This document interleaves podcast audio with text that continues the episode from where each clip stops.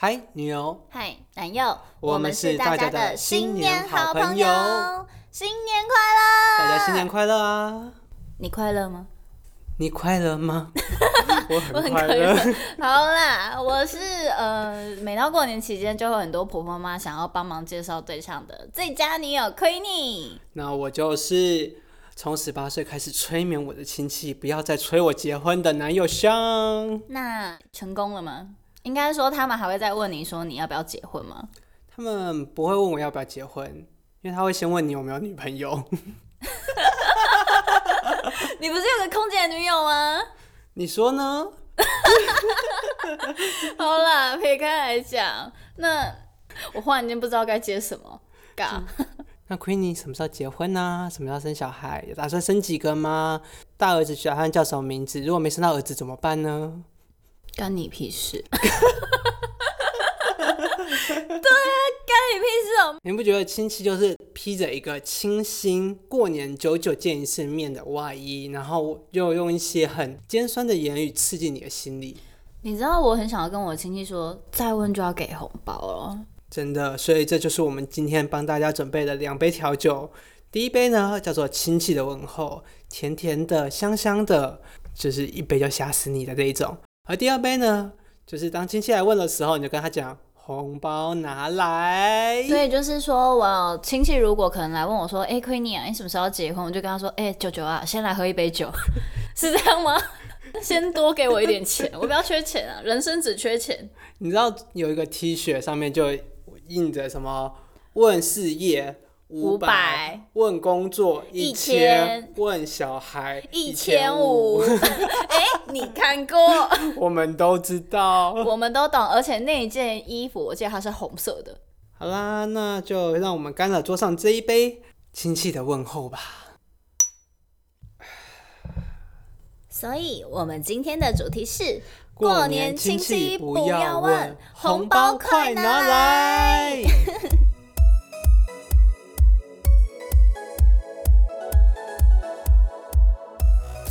Queenie，嗯，你还记得你从几岁开始被亲戚追杀吗？大概大学三年级吧。大学三年级，蛮晚的哎。他们都怎么问啊？现在有没有男朋友？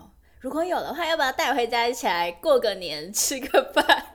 顺便回家滚个床单吗？亲戚会不会管太多啦？亲戚就是会很想看一下，说对方的庐山真面目是长怎样。驴山真面目，对，我带了 Muse 回去。我只是想告诉你，刚刚喝完 shot 之后，你开始大舌头了。我发现了，我觉得我要喝个咖啡来镇定一下，冲突。不是喝个红包拿来压一下吗？我嗯嗯，就我说我很久没喝 shot，我只要一喝 shot 就开始扛扛扛，耶！我成功灌醉女友了。大家是不是很期待过年灌醉女友会怎么样呢？我们会录完这一集 podcast。好啦，所以你就把我们的好朋友 Muse 女神带回去见亲戚了。我还带回家跟她一起滚床单。没有，我们是的确睡在同一间房间里面。我还带了另外一个叫利友。哦、oh.，Muse 的好朋友，前任。天哪！我把人家一对情侣带回家，跟我一起滚床单，这样子会觉得你很乱呢。但实际上必须跟观众朋友澄清一下，他们三个都是女的。哦，对，我们三个都是女的，可是我们可以睡在床沿上。我现在在干嘛？对，反正就是，虽然说他我们 Muse 女神的女友的名字非常非常阳刚，叫 Leo，但实际她也是个女的。两个其实还蛮搭的，就是 Muse 私底下的个性。还蛮小女人的，就跟我比起来，因为毕竟我跟她住很久啊。也对啦，她就是我们前几集讨论过那个 室友，对，室友，室友 足三真面目，就是那个看到蟑螂就会忽然间啊，Queenie 有蟑螂的那一位。我相信蟑螂在你刚刚 Queenie 的时候就已经被吓死了。反正就是那一位啦，然后我觉得其实他还蛮 OK 的。哦，对，我妈之前一直疯狂问我说：“你老实说，你带 Muse 回来这么多次，你是不是真的跟他在一起？” 然后我就忽然间一脸懵逼，你知道吗？因为我们认识真的蛮久的，就从大学、嗯、大一就开始认识，哎、欸，真的好久哦。嗯，甚至比我们两个都还久。一定的、啊哦，我们应该认识超过十年以上了吧？你说我们两个还是你跟他？我说我跟他，你跟他有我们，我们差不多十、欸，我们也十年了。我们差不多十年，但是我跟他认识超过十年以上，然后我们两个经历过蛮多事情的，所以我妈一直疯狂的以为就是我的对象就是他，而且我从头到尾只有带他回家过。哇，对，就是我没有带过任何一任男朋友或女朋友回家。但是我只有带过他，嗯，所以我的那个附近的邻居啊，三姑六婆看到都会说，呃，那是查甫的，还是查甫的？诶、欸，看开，较像查甫的吼。啊是，要唔过干那有胸部？诶、欸，你这样讲，害我突然想到，我印象中我们的缪斯女神可是一奶级的女神，对不对？呃，反正就是蛮雄伟的。他会听，他有在听我们的频道。没事啦，他他有在听，他就不会介意我们来讨论他啦。哦，也是啦，就是嗨，Muse，嗨，Muse，有的机会来台北，我们一起见个面哦。要不要一起回家过年？我亲戚想你。好了好了，除了最基本的一定会问的男女朋友以外，嗯，你还有被问说哪些东西吗？嗯，学生时期的时候是会被问课业问题，就是他们可能问说：“哎，你们觉得哪一科比较难？”因为我比较特别一点，就是我爸爸那边的亲戚几乎都是教职类的，就老师啊、教授之类。然后他们就会说：“哎，你可能数学比较不好吗？那叔叔要教你啊。”类似 类似这种话，或者是：“哎，你比较喜欢物理吗？那不然叔叔带你去实验室看看。”等一下，那是化学吧？反正就是，你的叔叔真的是非常非常的充满了想法呢。对，他们就是会很想要带我去各个地方。说到你家族那边都是医呃教学世家，就让我想到我老家那边也是有很多亲戚，然后这一代落差很大。我跟比我大的表哥大概差二十岁左右。所以上面就有一些已经可能，尤其邻居家如果考上什么呃医学系、牙医系或什么，嗯、然后我我阿嬷那时候就很就是感叹的对我说了一句：“哎，像啊，呃，我不要求你去考个什么医师啦，但是我觉得我们家还可以再出一个律师。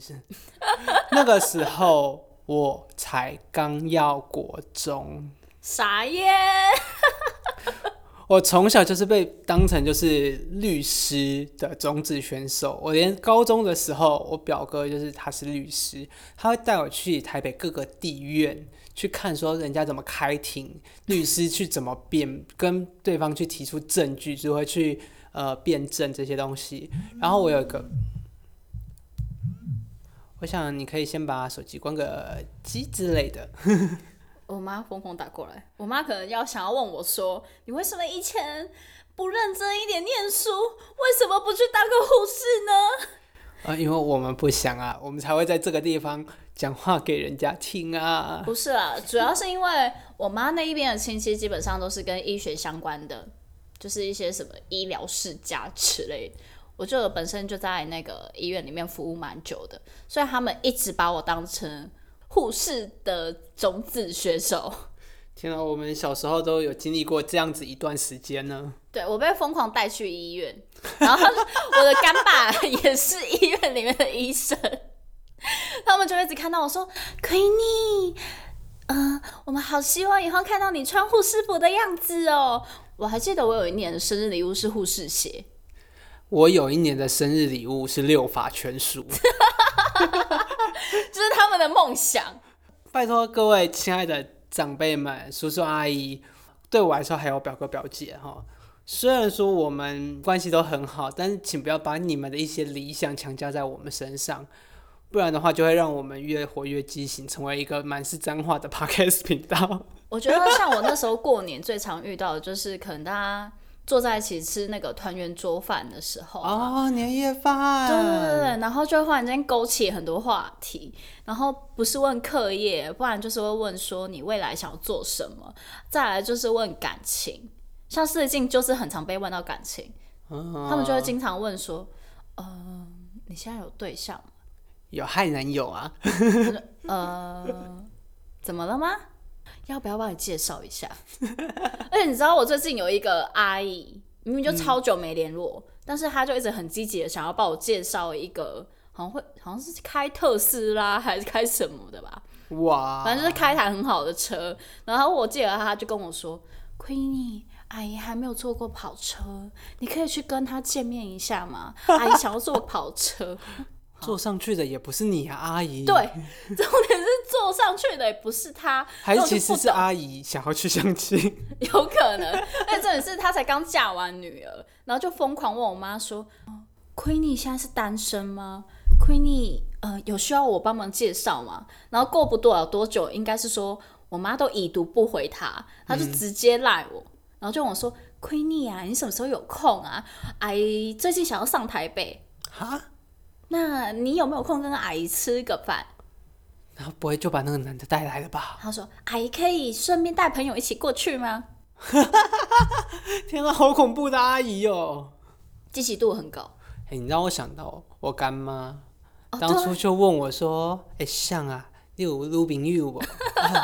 啊啊，有哦，有女朋友哦！啊，什么时阵要结婚啊？怕怕生个谁鬼耶？就一直狂问，人家我台语不好，我没有办法还原他那个二十分钟连续追问。就是，你当时要谁啊？哎、你知道我想到这，我突然想到，我之前有一个好像是姑婆吧，然后就一直问我说：“Queenie 啊，啊，你当时要等来加班啊？”呃，我好像要看我的休假，然后。哦，阿里今麦搞男朋友啊，又绕回同一个圈，你知道吗？啊，要带男朋友等来吃饭无？呃，就是真的是无限的呃，然后就又不能打，不能打断人家的那个感觉。嗯、我说哦，我有空会回去啦，嗯、然后呃，有有对象会带回去啦，都是永远都是这样子敷衍他。然后他每次真的也是跟我讲电话，就是讲一个小时，这。其实说真的啦，你要问我也不是不给问，嗯，但是你可以不要拐着弯，就是九弯十八拐的来问，然后就一明明就很简单的事，你有没有男朋友女朋友？你要不要回家吃个饭？阿姨想看你的对象，这么简单的一件事情哦，你要跟我讲一个小时，我彼不觉得彼此都在浪费彼此的时间吗？忽然分享一下，就是我们自己公司的主管，然后他就讲一件事情，他说他爸一直在暗示他。他说：“跟他讲说，呃，如果我现在有一个孙子的话，我就可以退休了。是那个英文字母第一个的那位先生吗？对，就是他。他就是讲说，呃，如果我现在有孙子可以抱，我就可以赶快退休，我就可以帮你顾小孩。不需要好吗？就我觉得，好像这一种的暗示会越来越多。”随着我们越来越成长，那家人就是他们会知道说，我不能直接问，好像不礼貌。但是你拐着弯问，会让我们觉得更不舒服。我宁可你大大方方的问，问完就停。好，我们这过年无限循环停在大年除夕的晚上就结束了。我们可以好好的过大年初一、初二、初三，而不是你大年初一要回一次，大年初二要回一次，大年初三回一次。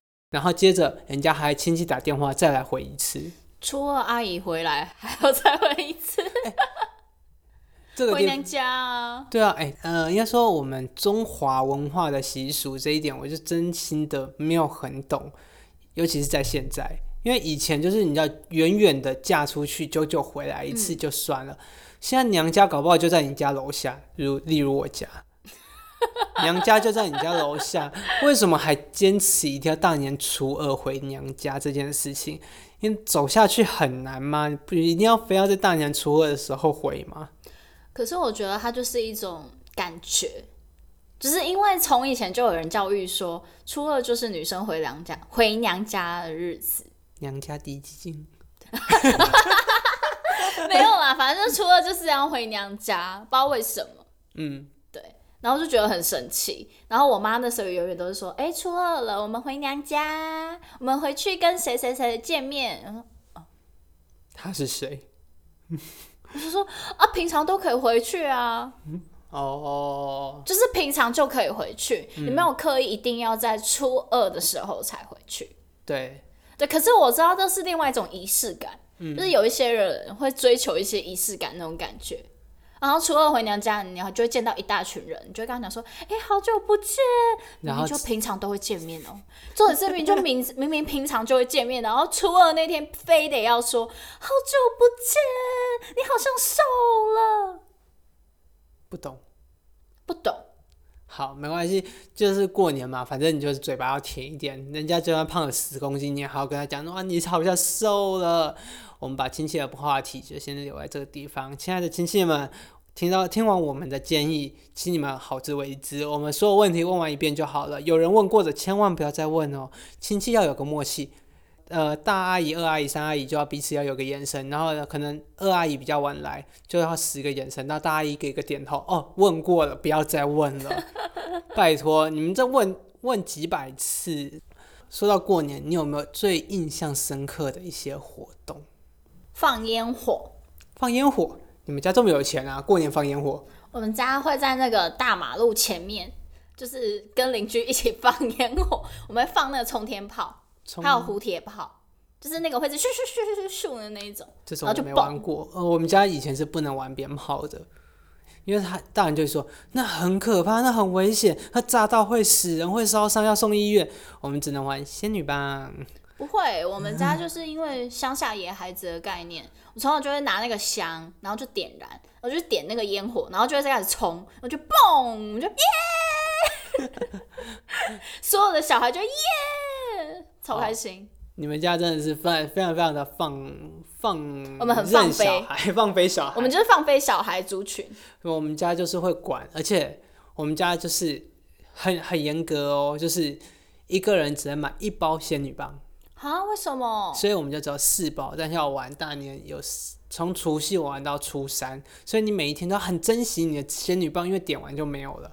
哎、欸，你知道我们家没有这方面的限制，是因为我妈后来退休之后开了一个干妈店，然后里面就会有无止境的烟火，然后人家就会来我们家里面搬烟火，然后邻居就会跑我们家搬烟火，嗯、就说：“哎、欸，我们来放个仙女棒，我们来放个冲天炮，放蝴蝶炮，然后就要去我家搬。”嗯，然后我们家就无止境的烟火可以放，然后我们只要是过年那段期间，就举家都会来我们家买烟火，举家同庆就对了，对，就全全村欢庆的那种概念。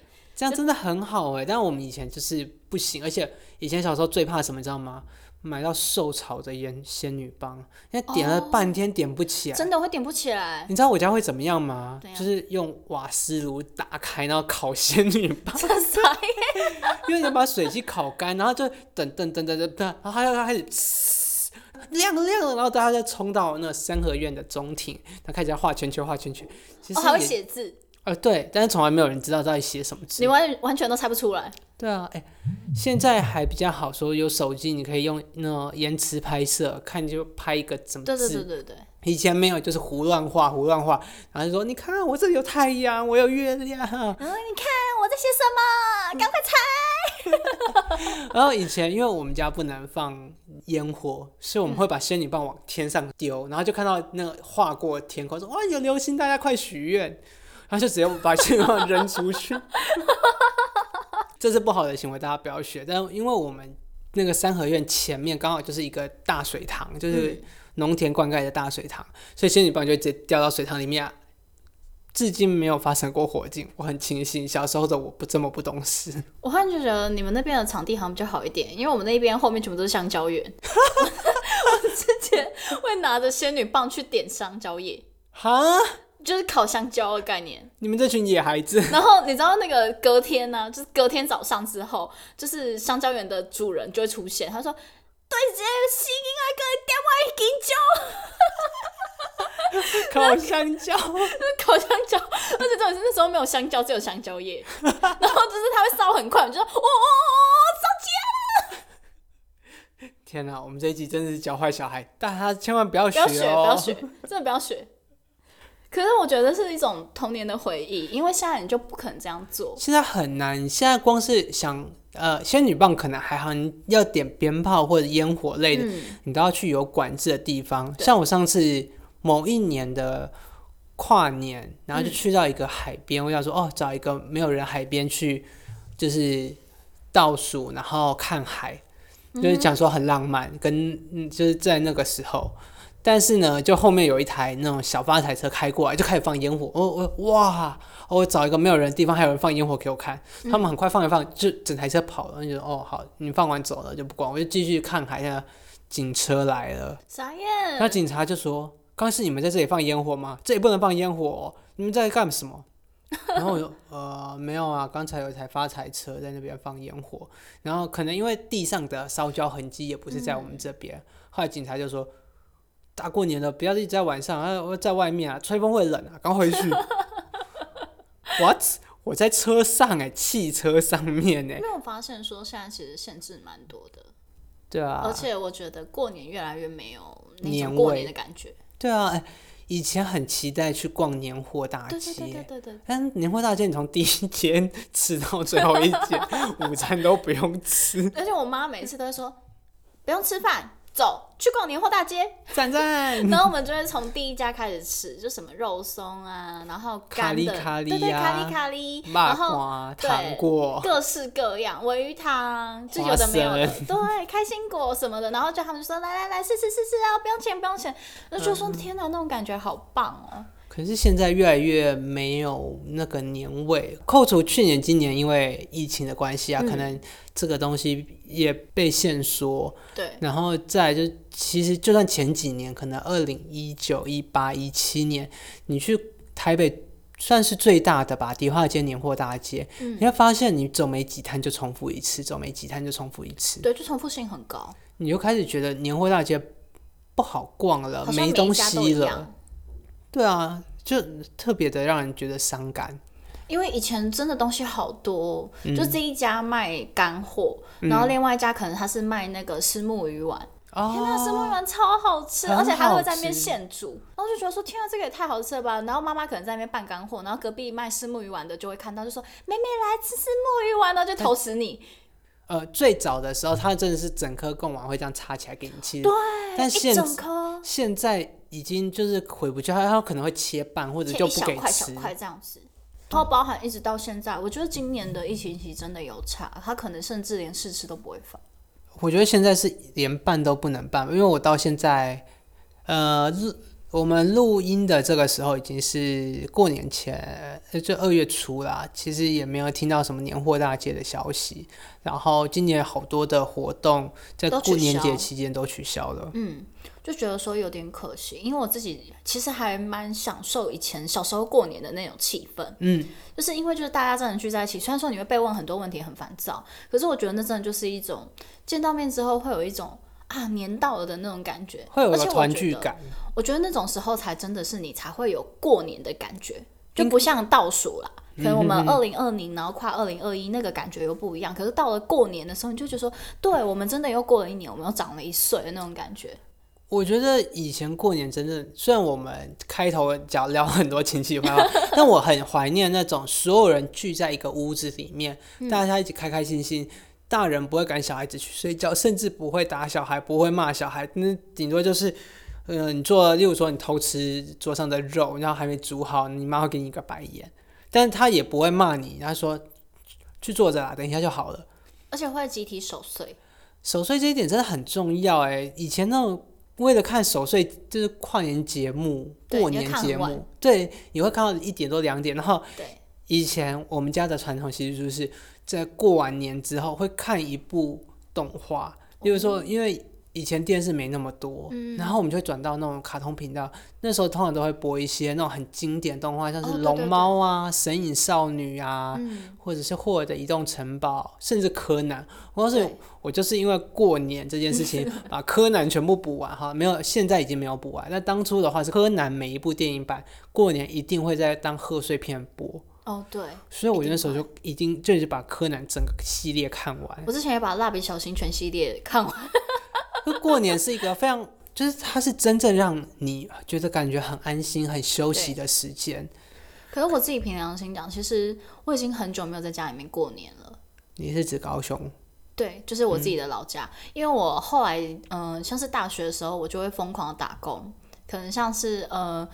我知道除夕到初二这一段时间，其实很多人都会希望说可以在家里过年。然后像那时候我的公司，嗯、那时候的公司就会跟我说：“Queenie，你可不可以？因为我是工读生嘛，他说 Queenie 可不可以来支援一下？”嗯。然后那个时候可能刚好我也没有回家，我就会说：“好啊，那我就来支援。嗯”那等于说我整个大学生活其实很少回家过年，我反而是回家的时间是过完年后。哎，对耶，对，就是我是过完年后我才会回家的那一种。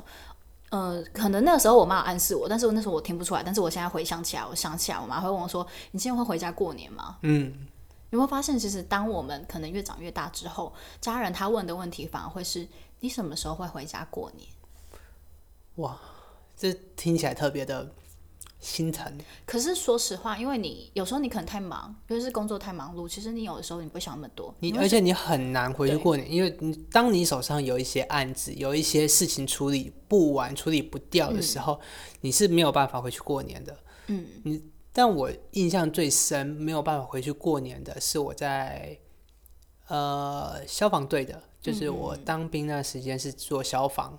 对在消防队的时候，大家是以轮休的方式，你不可能，哦、因为你不可能消防队放空城。嗯，那我就好死不死，我很惨哦，我圣诞节没放到，那个跨年没放到，连过年都是放第二题。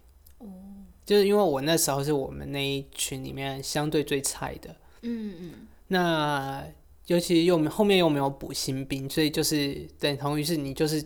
垫在地，人家挑完才是给你的，所以我就是没有回老家过年。嗯，那其实今年我有一个比较感慨的事情，就是因为我有一个比较年长一点的姑婆，对，嗯，她这个年纪很大了，然后其实她也稍微有点老人失智，失智，嗯，对，就是失智的那种感觉。然后她其实不太认得每一个人，但是她竟然还记得我的手机号码，哇！对，他会打电话给我。我还记得有一年，真的是我在过年的时候，然后我又要执行，我要上班。他打电话问我说：“Queenie，你什么时候回家？”天啊，这听起来我还印象很深刻。那是是在我大年初一的时候，我接到电话。然后到今年我重新再回家，然后可能跟他说：“哎，姑婆，我是谁谁谁的时候，他用着疑惑的眼神看着我。”你是谁哦？好难过、哦。然后他就问我说：“哎，你是谁？”然后但是下一秒问我说：“我们家 Queenie 什么时候回来？”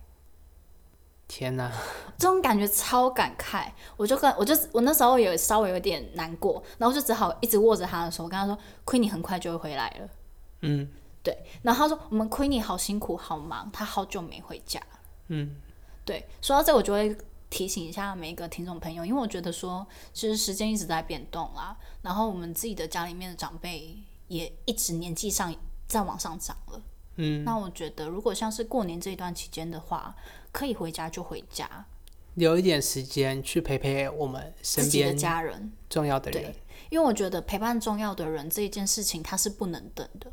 对啊，因为或许有一天你就会发现说，你终于有时间了，但你的家人呢？已经不在了，或他已经不记得你了，或者是他已经不记得你。我觉得被不记得这件事情，其实是一件蛮难过的事，特别感伤的事情啊。对，会很感伤，因为是我姑婆很疼我，然后当她每一次都会跟我聊说：“你知道我们 Queenie 怎样怎样怎样吗？”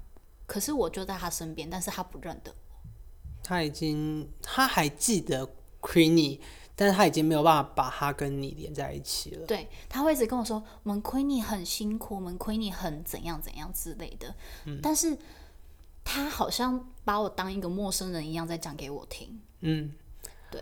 好啦，我们把情绪收一下。嗯，毕竟大过年的，也不要让大家沉浸在一个悲伤的情绪里面。没错，希望大家新年还是可以开开心心、快快乐乐。虽然我们其实已经录了三十分钟，但我们还有两个话题没有聊。你还记得我们要聊什么吗？你测字哦。测字是后面。身为一个之前疯狂跑国外的你，不是应该跟我们分享一下国外的一些过年习俗吗？哦，说到这个，你知道日本我自己还蛮喜欢日本文化的，嗯，因为日本他们在过年期间的时候啊，是会去那个神社那一边，集体大家一起去那边就是祈福，去参拜吗？对，集体参拜。那你知道日本会敲那个钟会敲几下吗？哦，忽然间有点忘记，可是我记得敲蛮多下。猜一下吧。五下。五下叫多吗？我觉得蛮多的啊，因为你是敲。他敲一百零八下。因为我韩国才这样。因为韩国跨年的时候就是要这样，韩国是跨年哦，对，他们是跨年那一天的时候，会在那个就是全首尔最大的那一间，嗯，忽然间有点忘记是哪里，就是在那个最大的那间疯狂敲钟，哇，而且就会一次就敲一百多下，然后全部的人就会在下面那边就是听着那个钟响，这样子就会觉得说新的一年到了，嗯，然后而且我有稍微做一下功课，嗯，日本这一百零八下怎么来呢？他说人有六。呃，他写说六欲啊，就是眼耳鼻舌身意，嗯，然后每一欲都有三种状态，叫做好物品，那个好的、坏的跟普通，嗯、然后它每个状态里面都有干净跟污污秽这两种状态，嗯，然后这每一个状态呢，都会分成前世今生跟未来，所以全部乘在一起就是一百零八，好复杂的感觉。就我觉得日本人特别特别的有这种仪式感的，可是我觉得这些仪式感的部分都是他们自己当地文化。我觉得过年这件事情就是要落到在地，因为每一个地方、嗯、每一个地点，它的过年就是会特别有他们自己的感觉。像我自己家的过年，嗯、我家一定会有一盘呃一大碗，已经不能叫碗，一大盆的炒面，因为他很怕小孩子会饿，会要偷吃，所以我们会。有炒面，然后只要你饿了，你随时就可以去把炒面这样装起来吃哦。然后再来会有炸红豆年糕，这我觉得很多华人地区都会有，嗯、因为年糕代表长寿嘛。日本也是诶，日本他们会喝像是年糕汤之类的，嗯，对，然后那只是过年的时候，就是大家群聚在一起，然后就是他们会有那个暖炉、暖桌，嗯、然后就坐在暖桌那边，可能是吃对剥橘子，天哪，然后在那边吃那个红豆年糕，或者是就是年糕汤，你吃完了之后就代表说你新的一年又到了，然后我们又长了一岁那种感觉。对啊，这个东西就是日本动画里面一定会看到，一定会出现的一些经典场景跟画面，所以我还蛮推荐大家在过年时间的时候，其实有的时候可能你真的在国外，那你就多去各个地方走一走，可以感受到那个不一样的年味。除了日本，你还要分享其他国家吗？嗯，韩国吧，因为我之前有在韩国待过一段时间。韩国会怎么样？韩国比较特别，韩国的过年的时候，其中有一天就是是大家要一起回去扫墓。过年的时候扫墓，因为过年对韩国人来说也是唯一可能大家，因为韩国实在是太忙碌了，他们的步调很快，那就等于说过年那段时间是他们唯一能够休饰。像是韩国现在这一段期间的话，哦、衣服基本上就是完全是断货的一个状态。原来如此，对，完全修饰，你完全买不到任何的冬装。可是现在超冷。韩国已经爆了，但是你完全买不到任何的冬装，等于说你必须赶在过年之前，你就赶快买好你全部的衣服。嗯、然后像韩国他们过年的时候还会有做一些什么年糕饼啊，或者是泡菜煎饼之类、嗯、各式各样的东西。我以为泡菜煎饼是每就是随时都可以吃，对，那是随时都有。可是他们在过年的时候就会做很多分量。哦，对，像是什么各式各样的饼，丝瓜饼或是节瓜饼之类的，嗯、各式各样饼都会出现。全部准备好之后，他们就会在家里面做祭祀，或者是就是他们自己如果可能有一个呃，可能比较公开式的那一种墓园的话，对，就会去那边就是集体参拜。其实跟我们大年初一要拜祖先很像吧？很类似，只是他们会实际走到墓园去。对，他们会实际走到墓园去。第一个是重新跟我们全部已经逝去的家人打个招呼，嗯，等于说，哎、欸，我们回来了，嗯、我们今年大家都依然平安平顺。然后我们希望，嗯、呃，现在正远在远方的家人们可以继续庇佑我们，让我们在新的一年都可以过得非常的好，甚至也是一种久违的打招呼。对，因为我当时有交往一个韩国男友，他就跟我说，这是一种久违的打招呼。哦、嗯，对对对，去打招呼了嘛？嗯、呃，对，去打招呼啦。哦、然后这是久违的打招呼，跟他们说，嗯，我们这一年都过得很好，甚至是跟他们分享一些我们可能这一年发生的事情。因为其实他们都会在墓园待蛮久的，嗯、因为我觉得韩国墓园做的很，嗯，就是不会像台湾这样子，可能看起来比较冷冰冰。嗯，对。我这边插一下哦，你知道，在我找到的资料里面，嗯、在智利，他们也会在过年的时候睡在墓园。哦，好酷哦！他是说。希望可以跟死去的人一起迎接新年，然后让大家知道说我们世间还是很很好、很和平，然后你们不要担心，就是给给死去的人一点安心，所以他们睡墓园。可有一种觉得很诡异，可是又觉得好像还蛮合理化，就让我想到那个可可夜总会那个叫什么节？呃，就是。很像我们的那种有点像我们的那个农历七月的那个、啊，突然间我也是有点忘记了。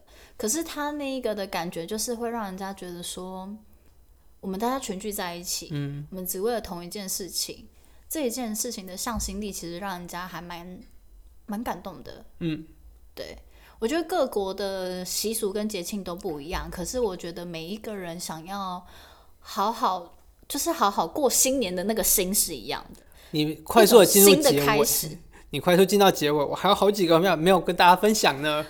我现在想要赶快 pass 掉，因为我们那个时间有点不够。没关系，我会剪。没关系，我会剪。为了这件事情，我特别找，超好笑的。好，你找到了什么好笑的，跟大家分享一下。你知道，虽然说是叫过年啦，但是其实对于西方国家是跨那个，就是一月一号那个年，对他们来说也是过年。嗯哼，你知道西班牙的？过年他们要干嘛吗？奔牛？不是，奔牛是他们每天的娱乐，好吗？奔牛节啊！他们是要吃十二颗葡萄，他们一样好像会有倒数的钟声还是什么，他们会播，好像就是在电视就会播，然后你每一秒钟要塞进一颗葡萄，要塞十二颗，你十二颗如果都准时在那个一秒钟之内塞完的话呢，你这一年就会非常非常超级无敌好运。所以西班牙人就是跟大家呼吁说，请大家一定要买小颗一点的葡萄哦。我就匪夷所思的看着你，我想说为什么要吃葡萄？不要问我，这就是西班牙的传统。看好匪夷所思哦。然后另外一个也是我觉得非常有趣的，是菲律宾哦。菲律宾他们在过年，他们过年跟我们好像就差不多，他要准备十二种不同的圆形水果。然后你要把那个水果呢，就是每个至少准备两颗，嗯，然后你在过年的时候你要把它放在嘴巴里面，然后含到隔一年，象征你来年会很圆满。然后含十二颗在嘴巴里，一颗含一颗，选一种。吓爆！我想含十二颗在嘴巴里面，然后过完那一年吗？又不是西班牙，没有，它含一颗，然后圆的，通常会含葡萄之类的，要尽量圆一点，越圆越好。西班牙这边葡萄了，菲律宾还跟葡萄。对，但是你知道有个最好笑的是，好像说李嘉诚为什么当初会那么顺，是因为他好像含的是西瓜，我说盖含的进去才要贵，哎，这是什么鬼？但我不知道，但是网络上面写，我就觉得超超超好笑，超扯！你要怎么含西瓜啊？好，Anyway，然后还有最后一个是法国，然后法国盛产什么？哦、酒酒啊。但法国的传统是说，他过年的时候呢，要把家里的酒喝完，没喝完就会有晦气。哎、欸，这个我喜欢，这个我喜欢，是不是？这个我爱，我可以去法国过年。我们一起把他们 一起去法国过年，然后帮他们喝完他们全部的酒。最好他家有八二年的拉菲。哦，可以，可以，可以，可以，这个很可以，超棒的，真的。哎、欸，话说到我们讲了这么久，我们测字时间是不是应该来一下？你真的是念念不忘的测字呢？不是，因为这次测的内容我还蛮喜欢的。我还蛮期待，或许我亲戚也很期待。很期待吗？对，来，大家这次的测字时间呢，是要测你的上半年桃花运会从哪里来？亲爱的各位，只有上半年。我们上半年一批，下半年一批。如果我们继续做下去，下半年还会有一批。我们先测上半年就好。好，那我们的这四个字呢，就是春风满面。好这次基于一个时间的流程，我连 Queenie 都不知道他这次测字的题目。对，所以你决定好了吗？满。你选择满。满。你确定？我确定啊。你肯定？怎么感感觉有鬼？就是我刚刚在风跟满之间游移。好，没关系，这是你选的，我就告诉你。你二零二一年上半年的感情会来自很多人的地方，很多人的地方，我要去墓园吗？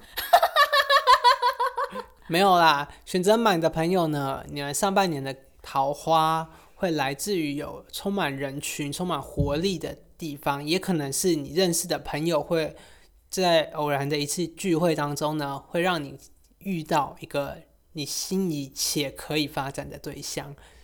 所以你要多多去参与人群，多多与人互动，跟久违的朋友联络哦。我、哦、没有什么久违朋友可以联络的。有啊，女神。女生，我们前一阵子有联络啊。好。可是他也只能介绍女生给我。难道我们的女友 Queenie 要成为？好，不重要。好啊，但是因为现在疫情很严重，你还是好好的克制一下。对啊，我也哦，我到底能去哪些人多的地方？我忽然间想到，我除夕那一天的话，我好像还在上班哎。对啊，是不是呢？对啊，我除夕跟初一都还在上班，所以我好像也没得去什么人很多的地方。而且我休假的时间也是蛮诡异的，所以我没有什么人多的地方。没办法啦，你就好自为之啦。要你改又不改。我上半年还是 认真工作好了，年终都拿到了，应该就是要认真工作。好啦，其实有机会四月我们会去到一个有可能有很多人的地方哦。听众朋友，请敬请期待喽！可以敬请期待。好，那我们就进入第二个，你刚刚差点想选没有选的风。对选择风的朋友呢，你们的感情会来自于你们的恐惧。什么意思呢？就是当你去面对一些可能你会觉得害怕，或者是不开心，或者是有点不舒服的地方，例如说你。呃，你恐高，但你就坐了摩天轮，结果遇到了就是呃，你一个人哦，然后你要不要跟前面那个先生挤一下呢？听起来好像蛮浪漫的。或者是说你很怕鬼屋，就吓到，然后把鬼的头套拔下来之后，发现啊，好帅。可是我觉得这有点有点难说。但，但这这东西是极端案例啊。简单来说，就是你可能会是在一个你比较不是那么好的状态下遇到你喜欢或有你的桃花对象。比如说，可能是你迟到，然后在赶赶在赶上班的路上，就是遇到一个什么人，然后擦肩而过之类的，然后这个人就莫名的，应该只会遇到计程车司机啊。这张车上只有你跟计程车司机吗？那大家如果跟 Queenie 一样有钱的话，那就不建议选这个方法了。对呀、啊，所以我觉得你赶上班，然后你因为你赶，所以你不可能是搭任何太过可能太慢的交通工具，你一定计程车是最快的啊。还有我的双脚，你双脚有时候如果你的公司离你很远的话，你也没办法冲到，好啦，因为你要赶上班啊。因为我现在的公司呢，离我家真的超级无敌近，走路五分钟就到喽。那是因为你的那间公司太近，像我走到我们公司的话，起码最少要十分钟哎。说的好像很远一样，很远啊，十分钟，走路十分钟。我都说我最近下班我都走路，我想要减肥。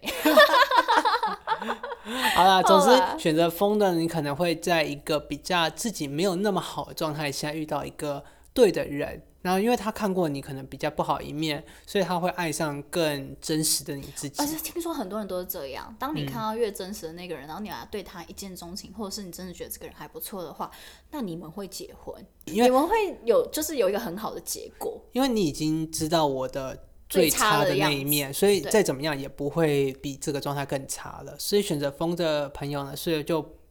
不要犹豫，勇敢挑战自己。恐高的去那个蹦迪，然后什么怕狗的去养狗吧。我觉得这算另类型的浪漫，就是很另类的浪漫。就是你可能你的状态并不是那么的好，但是你遇见了一个最合适的人。好，接下来春跟面，你觉得呢？面吧，因为我春想要摆最后。你想要把春摆最后，春是让我想超级无敌久的。对，所以我春想要摆最后。好，选择面的朋友呢？你会在职场上遇到你的桃花？我觉得还好，我没全面。你是在对说吗？不是，因为嗯，我前一段时间就是看很多星座的东西，Queenie 就是有点迷信，然后我看很多星座，每个人都跟我说你会在职场上遇到你的桃花，我说干娘，你就不要嘛。但是其实某种程度来说，因为你的职场上面有很多人。不是因为我职场上，所以你也有可能是。不是因为我职场上其实大多都是女性啊，我是要跟女性蹦出激情。其实我没有排斥，可是就是我要跟女性蹦出激情嘛。我妈应该会先又回到我那个大学时期那个模式吗？缪、嗯、斯是你的女朋友那样子的模式。对，我不想要一直被问这个相同的问题。OK，fine。但是就是选择面的人呢，你会在工作，而且很容易是在你晋升或者是工作环境有所突破改变的时候，容易遇到你的桃花。还不错，大家可以多嗯尝试新工作，关注你自己身边的同事，或许他默默的暗恋你很久。嗯，他们都暗恋你很久了。我是说，或许别人的，不是我的。哦，好，我的 同事几乎都是女的，他们暗恋我的话，那也是可以啦。拜。好，我们最后一个就是“春”啊，这个字让我解超级无敌久，因为它的解法太多了。嗯哼。那最后统整出来呢，我只能给一个比较比较笼统的答案，答案嗯、因为它的解法是真的非常非常丰富。那整体来说呢，你会比较容易在户外公众场所且人多的地方。你是叫人家群聚耶？我真的不想，但是这个字解出来就是这样，它会是群聚，它会是在这个户外，并不是说这种公园或者什么，可能是更，例如说爬山，例如说踏青，例如说你去那个涉溪游泳、潜浮潜这种更户外活动的这种户外。挑战自己的那一种极限运动，对，有一点，因为你知道这“春”的这个字呢，把“风”跟“满”完全囊括在里面。哦，所以我在解的时候，我想说，天啊，这因为“风”跟“满”非常非常的真实，但这个“春”的字，它是把很多很多东西都它包含太多了。我觉得选到“春”的人其实还蛮 lucky 的，就代表说你今年有蛮多机会可以遇到可能合适的人。应该这样说，其实如果你选的是春，那应该意味着你的桃花已经在你生命中出现，只是你没有注意到它。那很好啊，大家就是多多注意身边的。所以我这边会可能呼吁选择春的朋友，你可以多多的出去走一走，跟你身边的朋友，可能有机会，或者是有一些友好的人呢，一起出去逛逛。嗯哼哼。那或许你们就有机会感情会升温。或者是你就找一个朋友，然后去他们家拜年，或许那个朋友就是你的下一段春，下一个春天吗？下一个春天，或许那个朋友就是你的下一个春天，你就去朋友家拜年啊。好啊，好啊，那就去一边拜年，顺便走春。对，就是走春的概念啊，然后或许就会迎来自己的新春，就走出自己的春天。对，走出自己的春天。好啦，我们终于完成了，哇！加上最前面的录制，我们已经录一个多小时了。